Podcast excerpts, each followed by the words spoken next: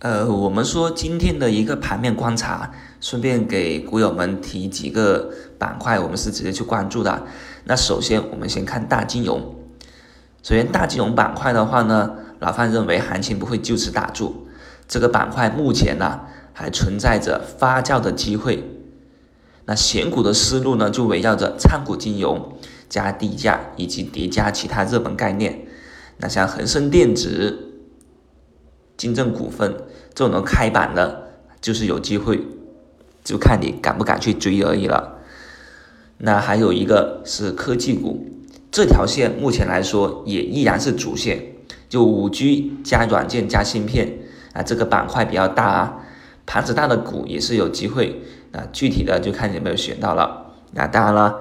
有一些留意到老范的选股思路的，是也知道老范最近所提及到科技股里面的是哪些股票。那还有一个就是我们可以留意一下低价股了。现在既然我们提醒说高位的股票我们不去追，那么市场的一条暗线就是低价股最近一直在强调，一直在发酵。首先低价它有个好处，补涨以及不追高。当然，我们也不是为了做低价而找低价，只是说在选择题材的时候呢，加上这个因素，比如说最近的华映科技，走的就是工业四点零、高端制造以及低价股，有低价补涨股。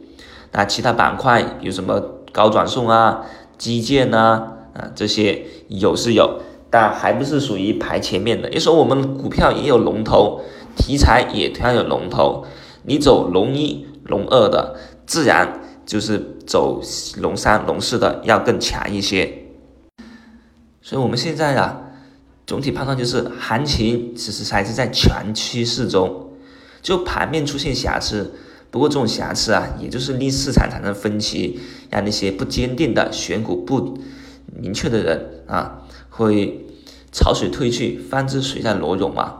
呃，针第二呢，就是针对现在主流退潮、垃圾涌现，那这是核心热点走弱以后必然出现的一个现象。但 A 股从来是这样子啊。那今天盘面呢，我们观察如何观察？首先看券商股今天会不会走出一个高点，会在未来这两天内走出一个高点，这关键。那如果不是，那行情呢还有机会去冲。那第二个就是这种纯纯低价股了。刚刚我们讲低价股。得依据题材，那如果是纯粹的低价炒作，而且呢还维持时间，那盘面必然也会走弱，这就变成了垃圾都要随便炒，那么就会让投资者对于 A 股的市场一个环境产生一个不确定性。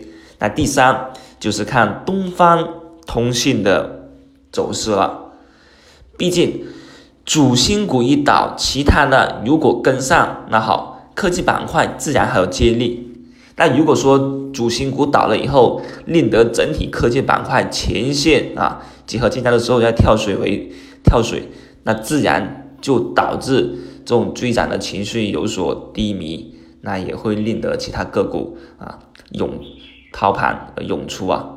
当然了，操作上面啊，个人反正至少仓位还是在保持五成仓位以上去滚动操作，反正。不见到盘面明确的一个卖出信号，其实呢，不是说要降到空仓为主的，主要就是我们能够接受震荡，接受盘面的不完美。